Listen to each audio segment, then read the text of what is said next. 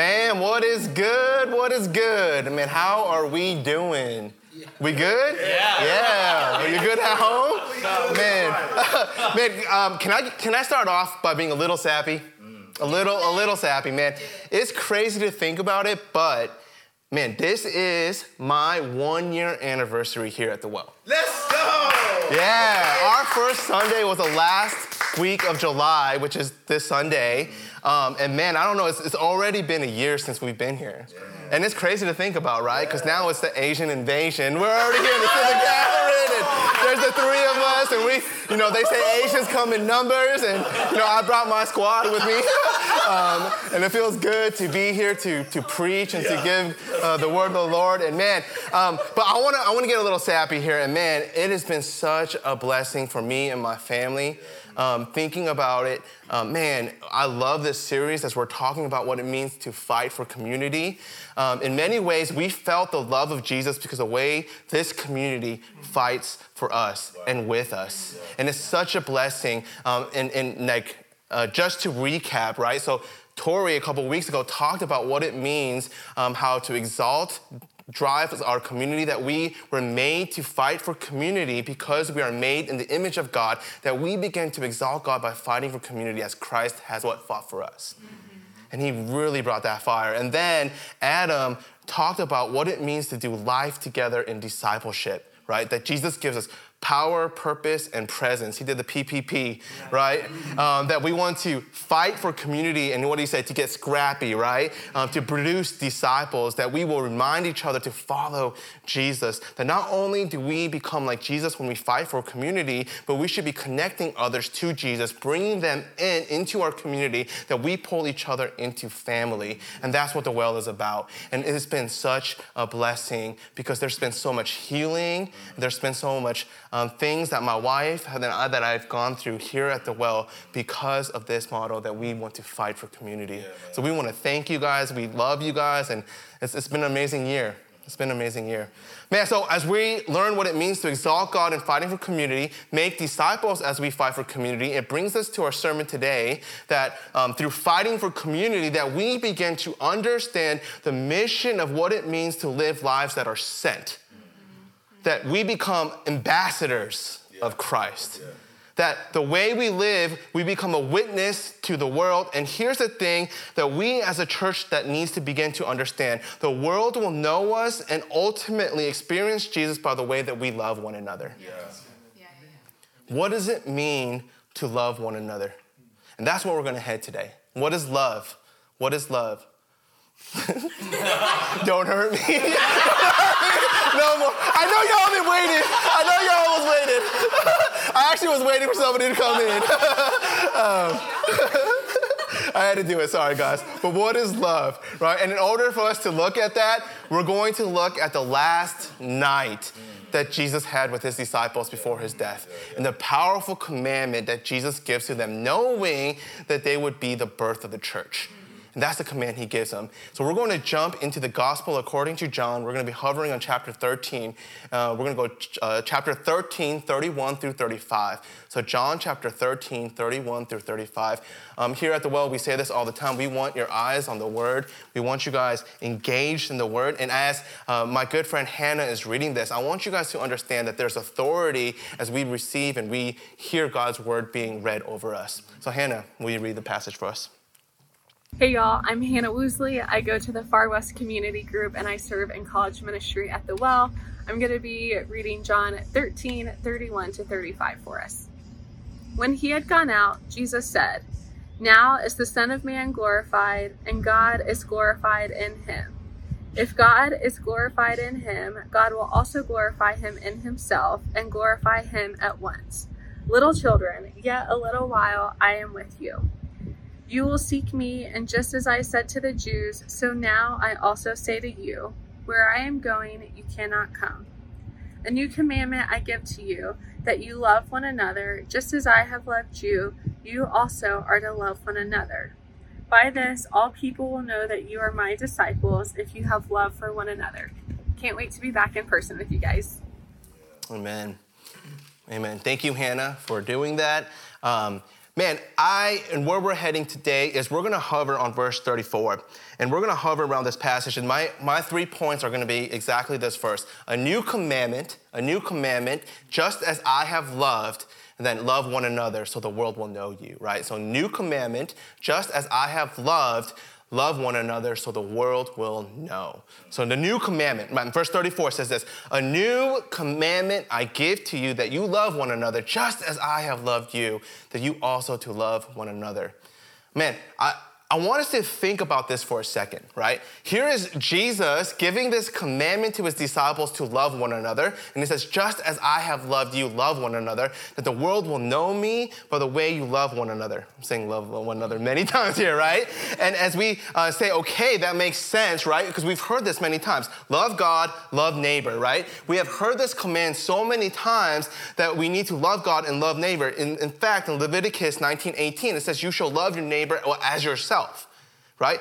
And it's not a shock that Jesus would say this to his disciples, right? To love one another. But here's the thing why does Jesus say then that this is a new commandment? Why does he say that this is a new commandment? Isn't it an old commandment? And we ask this question why is it here now that when the disciples love each other, that world will see Jesus? Why is Jesus here commanding a new commandment of love? What separates this love of what Jesus is saying? And we must come to the conclusion that Jesus is actually redefining love. He's giving a love a whole new meaning. He is flipping the script upside down and he's saying, Love has arrived. Don't you see? Man, I have a funny illustration, and um, this might backfire, and hopefully it doesn't. Um, but people say, people say that you'll never forget your first girlfriend, right? You'll never forget your first kiss. You'll never forget all these things. Uh, why are you laughing? why are you laughing? Hold on. I'm gonna recover. I'm gonna recover. right? Um, and, and because to this day, there's truth to that, right? Because to this day, I remember my first girlfriend in middle school, right? And, and man, uh, hopefully this doesn't get me into much trouble. But there are details that I still won't forget to this day, right? Because my first girlfriend, you know, after dating three months, um, I mean, we call it dating, but we literally just said hi to each other in the hallways and, and gave like an air hug, you know, because we're so awkward. Uh, but I remember that when we broke up, right, I was so devastated. I was so devastated. I remember like crying and, and being like a sappy middle school Juhan, just like crying because my heart was broken after we broke up, right? You know, and I remember my brother who was older than me, he was just straight up laughing at me, right? Right? And he was like, man, get over it and all these things. And I remember I started crying one day when, when I was thinking about uh, my first girlfriend. And I was like, man, you don't understand, right? And I said, she understood me. She, she knew me, right? This has to be love, right? There was never gonna be a girl like this one. And I remember being in such despair and crying and pouring out my heart. And man, of course, I was an idiot, right? Because what does a middle schooler know about love? Wow. Right? Because over time, you start to realize that love is defined more and more as you grow. Wow. And it's not until I met my wife, see, here's my recovery, right? it's not here until I met my wife, right, that I really can understand what love looks like, yeah. what it should look like, yeah. how much sacrifice she goes through to love a guy like me. Mm. Amen. Can I get an amen? I know how wretched I am. How she always points me to Christ. And to this day, my knowledge of love grows every day as she loves me. Love was redefined in my marriage. And that is what Jesus is saying here. He's saying, yes, the command of love has always been there to love one another. And you think you know what love looks like, but he's saying, let me demonstrate, let me demonstrate love to you.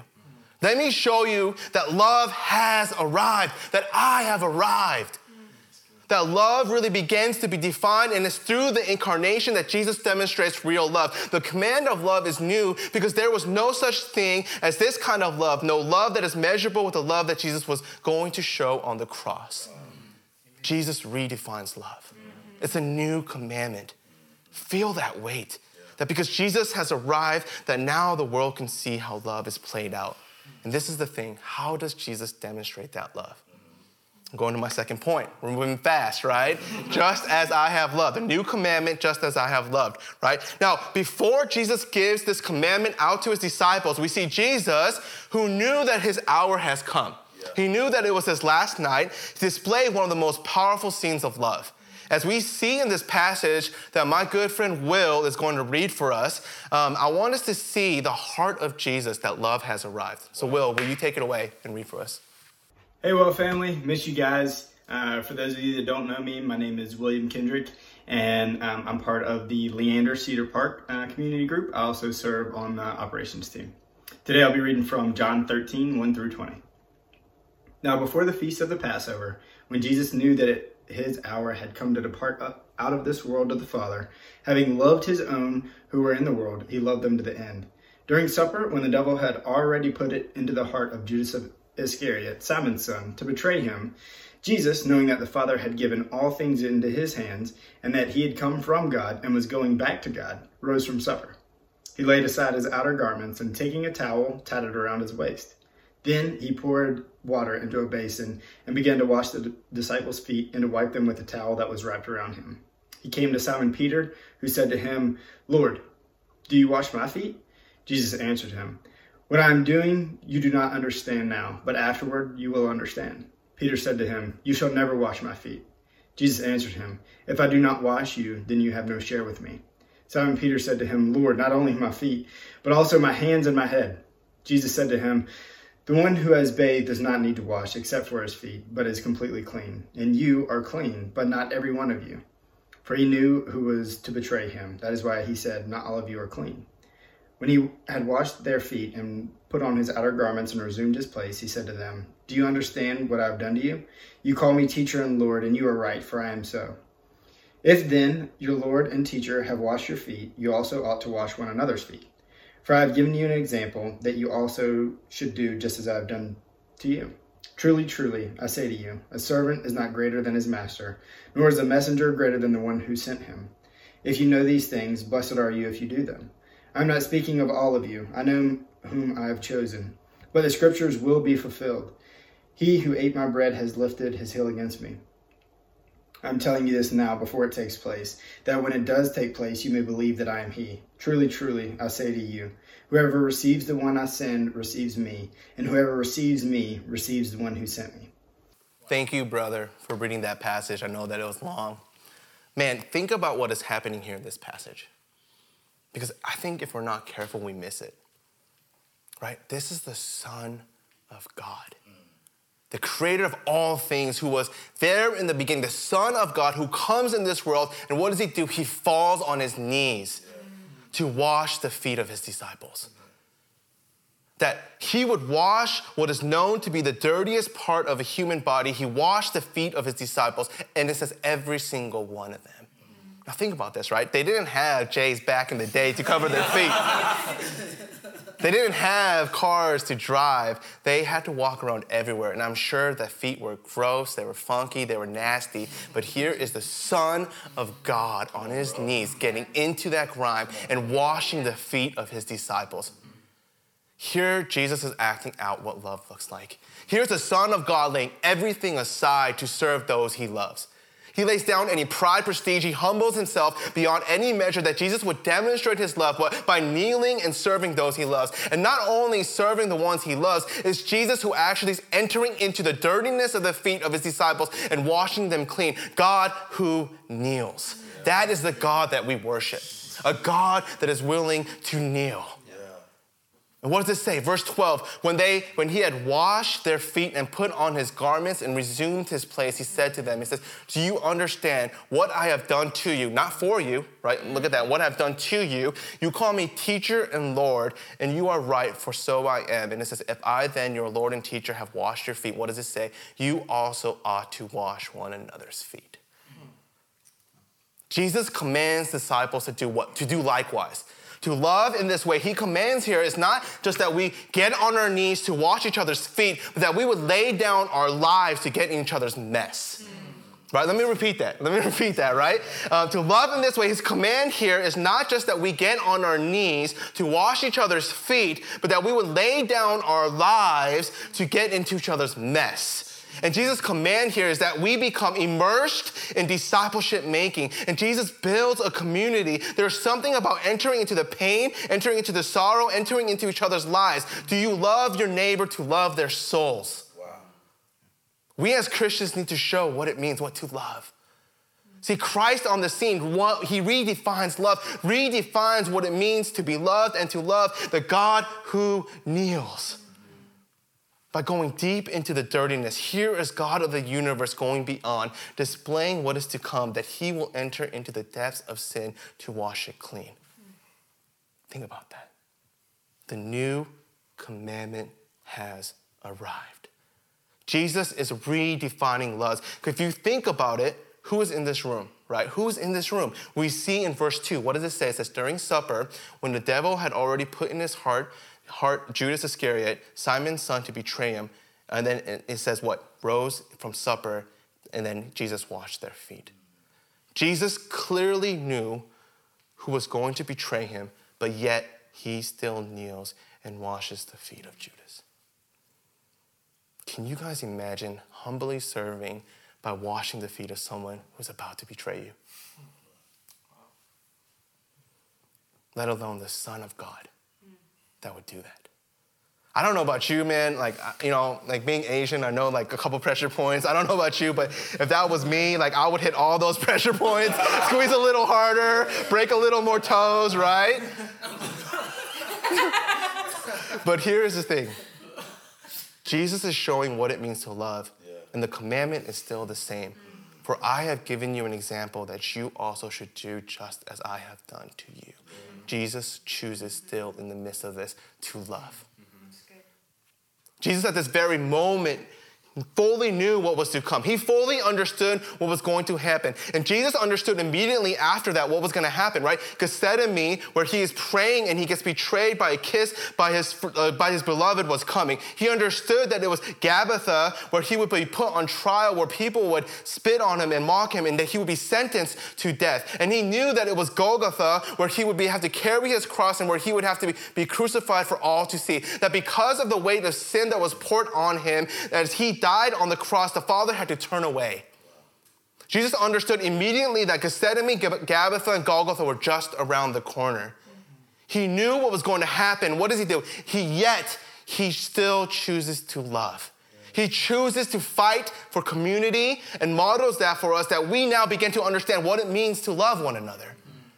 And by the way, we love one another, by the way that we love one another, that the world will see the beauty of Jesus and be drawn to him.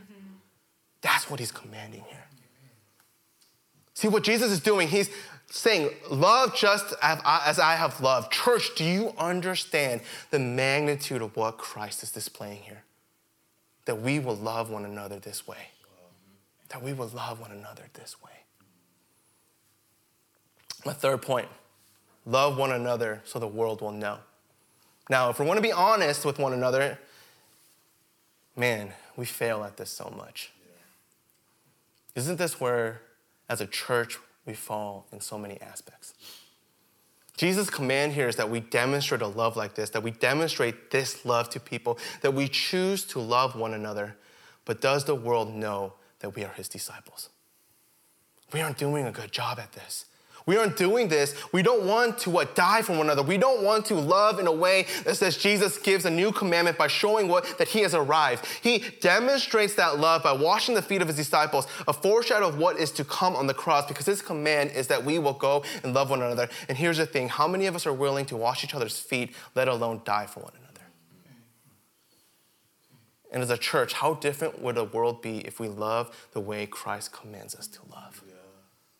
Look at what he says. Look at what he says. Back to verse 34. It says, A new commandment I give to you, what, that you love one another, just as I have loved you, you are also to love one another. And it says this, what? By this, all people will know that you are my disciples if you have love for one another.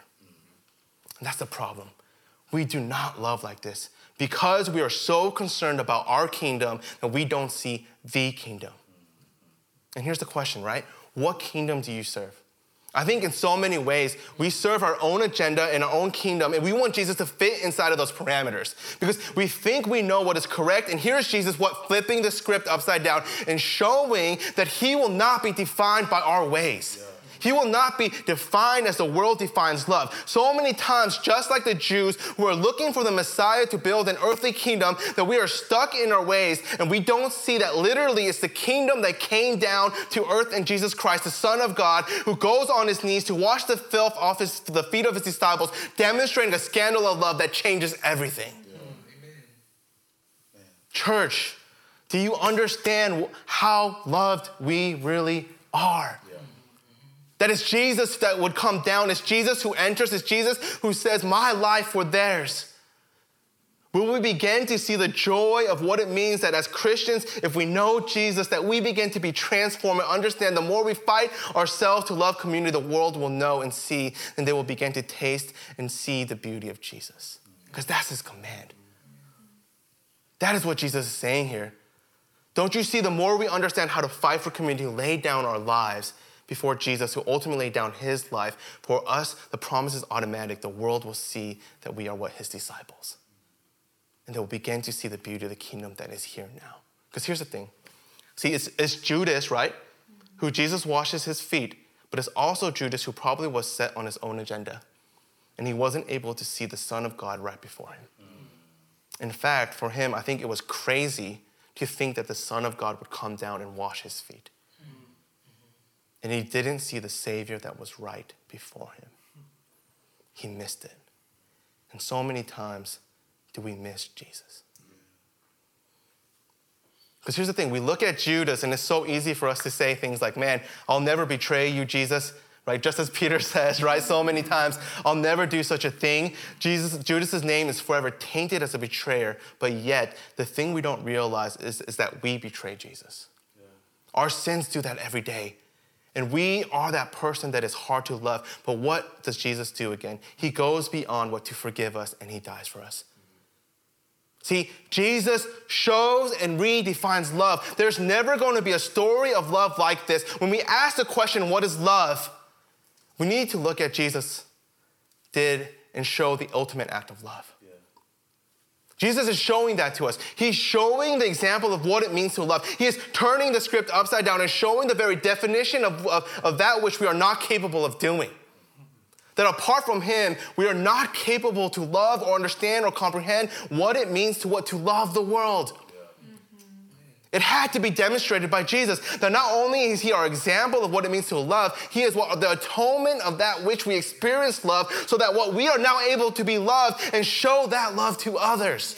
He is calling his disciples to understand what it means what to fight for community, to model what it means to exalt God, to, to live uh, by making disciples, and through that fighting for community, that we now become what? Ambassadors, ambassadors of the King that the church become a place where we demonstrate and will be given the power of Christ's love. And here's what Jesus was doing He was preparing the disciples for that which was to come, right? Because He knew, He knew, He knew that He would go to the cross, that He would die for our sins. And He also knew that He would be resurrected on the third day and he also knew that these group of people who do not understand will be the testimony of the church for all the world to see and what it means to love and to love and be to be loved and to love. That the church of Christ will be born and that revival will come. In the way that they are loved, in the way that they love one another, that they will show that and demonstrate that, that the church will be born. Yeah. Brothers and sisters, do you understand this kind of love? When asked the question, What is love? can you confidently answer Jesus Christ? The beauty of being in a love relationship is not only what you can do for the other person, but it's also understanding what the person does for you. When we are in love with Jesus, we understand the ultimate sacrifice, the ultimate act of love. The more we think about it, the more deeper the love becomes and the more richer that love becomes. And Jesus demonstrated that love by sacrificing himself. Do we bask? Do we enjoy and understand the deep love that he has for us? Will we fight for one another and choose to love like Christ loves us? That the world will see the beauty of Jesus. As Christians, as a church, we need to wake up. Yeah. We need to love. We need to demonstrate this love to one another. Man, I want to end uh, by doing something a little different. Um, I want to actively apply this love right now in worship. And although we are not in person, that is okay because the Spirit of God is not bound by COVID. Wherever you are right now, I want to lead us in prayer. I want to close this series by leading the well in a time where we can pray actively in what it means to fight for community. So if you are led, I want you to stand or I want you to kneel. I want you uh, just to raise your hands or hold your, the hands of, of, of your spouse or the person next to you. And uh, let's pray that our church will model this love of Christ. And here's, here's what I want to pray about. Tori preached on what it means to be made in the image of God, that we are created for community, that we come alive when we reflect, imitate, and become like Christ. So let's pray that as a church that we can model that. Let's pray on what it means to exalt God by fighting for community because we are the image bearers of Christ. Let's lead that prayer. Will you pray with us?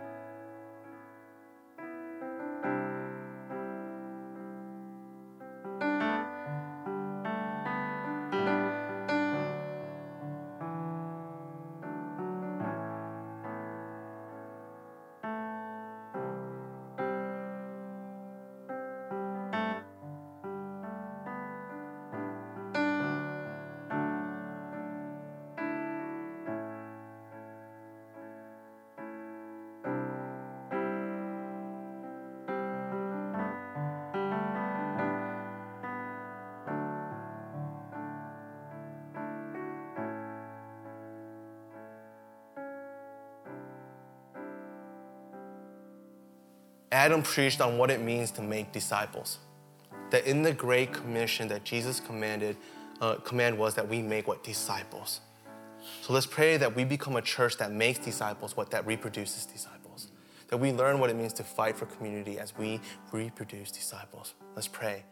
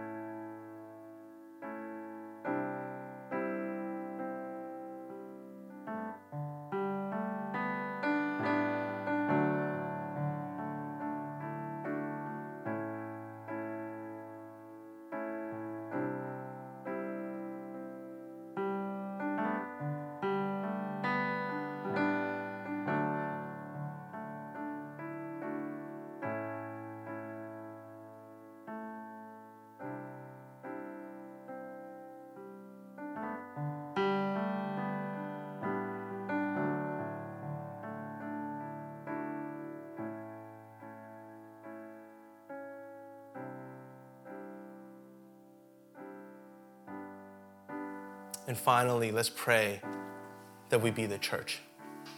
That we be the church that demonstrates love.